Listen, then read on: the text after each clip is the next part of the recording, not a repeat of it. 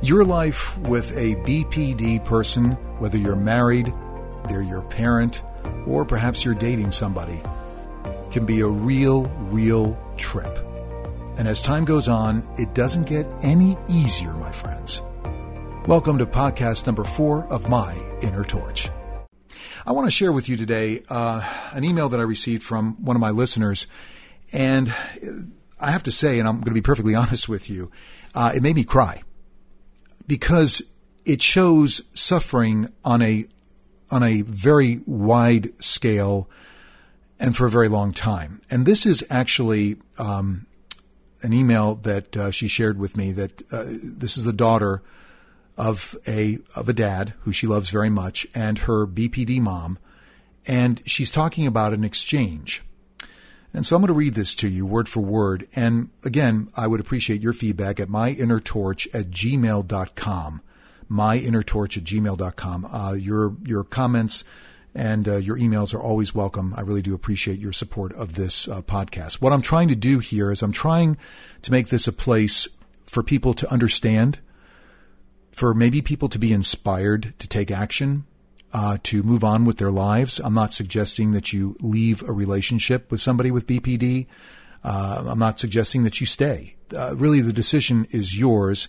And if, by the way, my disclaimer is now going to follow, uh, you do have BPD or you suspect that you do, this is not your podcast. This is not a place for you to be hanging out because you will no doubt be offended by what you hear because it's not, it's not negative but it's certainly not part of perhaps the reality that you spin in your mind, uh, or maybe you do understand the the pain that you may be inflicting on other people. But this is um, this is very interesting. So so have a listen to this. My dad just retired after working tirelessly for thirty something years. He's not innocent. He was brought up with an alcoholic father and a narcissistic mother. He ended up abusing alcohol all his life, and when he gets really drunk, he can be unpredictable but he has never been verbally or physically abusive to me or my brother.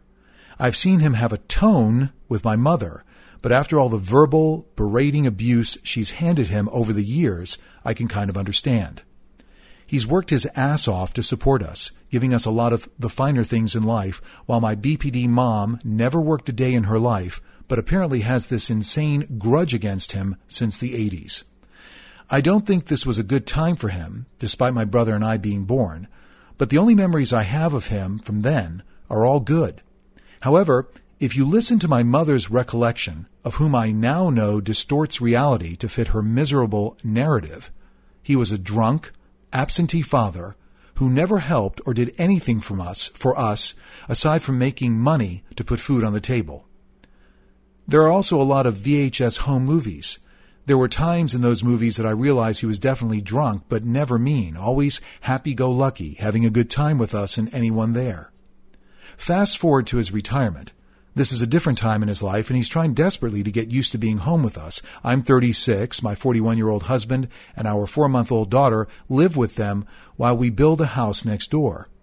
It's also important to note he's a wonderful grandfather to my daughter. He doesn't always know what he's doing, but he loves her with his whole heart. His eyes literally light up when I give her to him.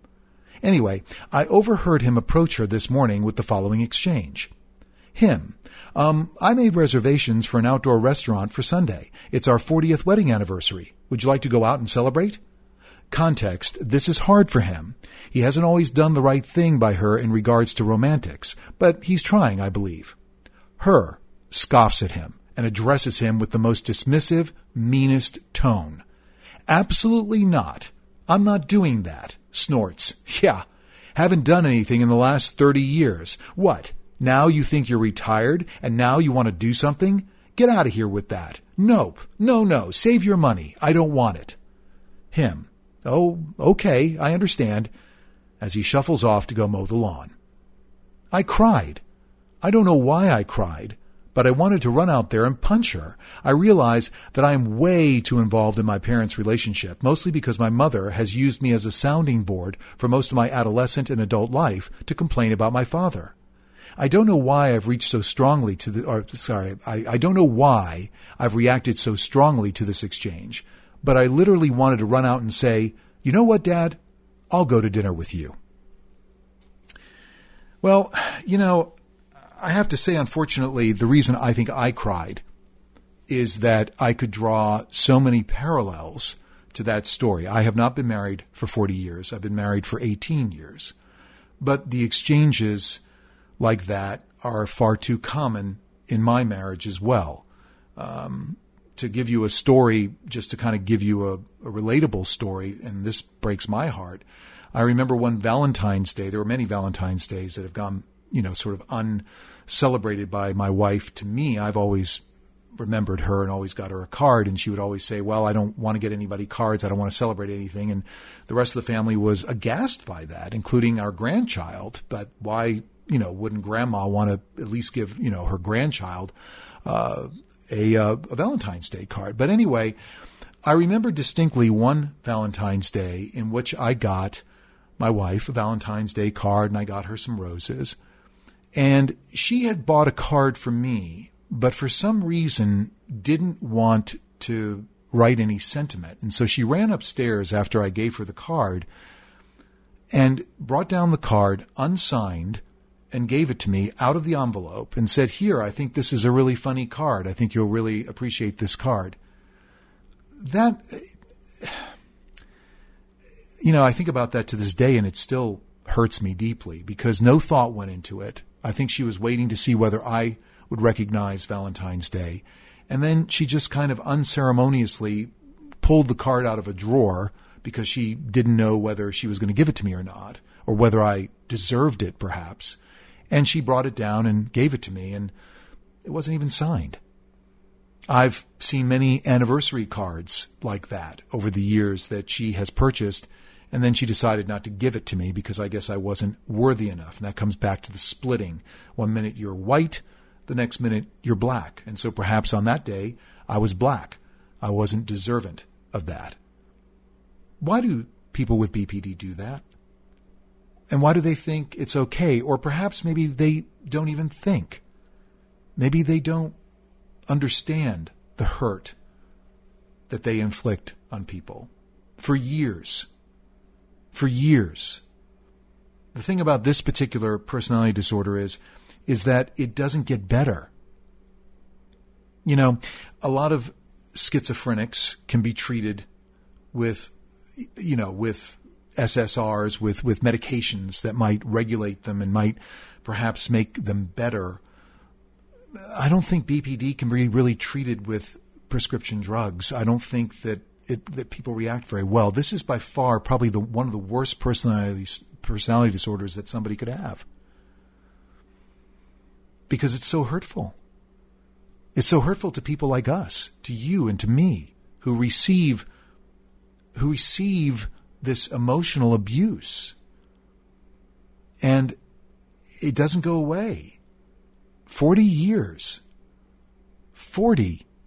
18 years for me of sad moments like that. And I could probably rattle off five or six more incidents like that. Well, I can even tell you about my anniversary a few years ago, in which my wife, you know, I had gone and put together a dinner, and my wife came home with our youngest daughter from school, and uh, my daughter got gets out of the car and she says, "Happy anniversary! We got some donuts."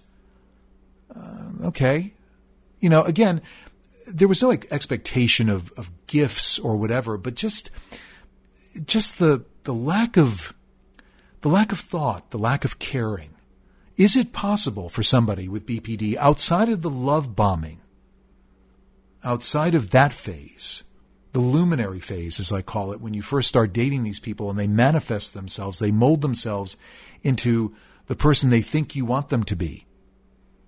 And then all of a sudden they turn because they go back to who they really are. They become vampires, emotional vampires. They become nasty, hurtful people. They become raging people.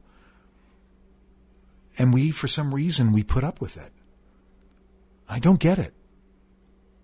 Maybe you do. Why do you put up with it? myinnertorch at gmail.com. Why do you put up with it? And I question, and I still question to this very day, as I'm going through this path whether or not that's sustainable. And I don't know if it really is.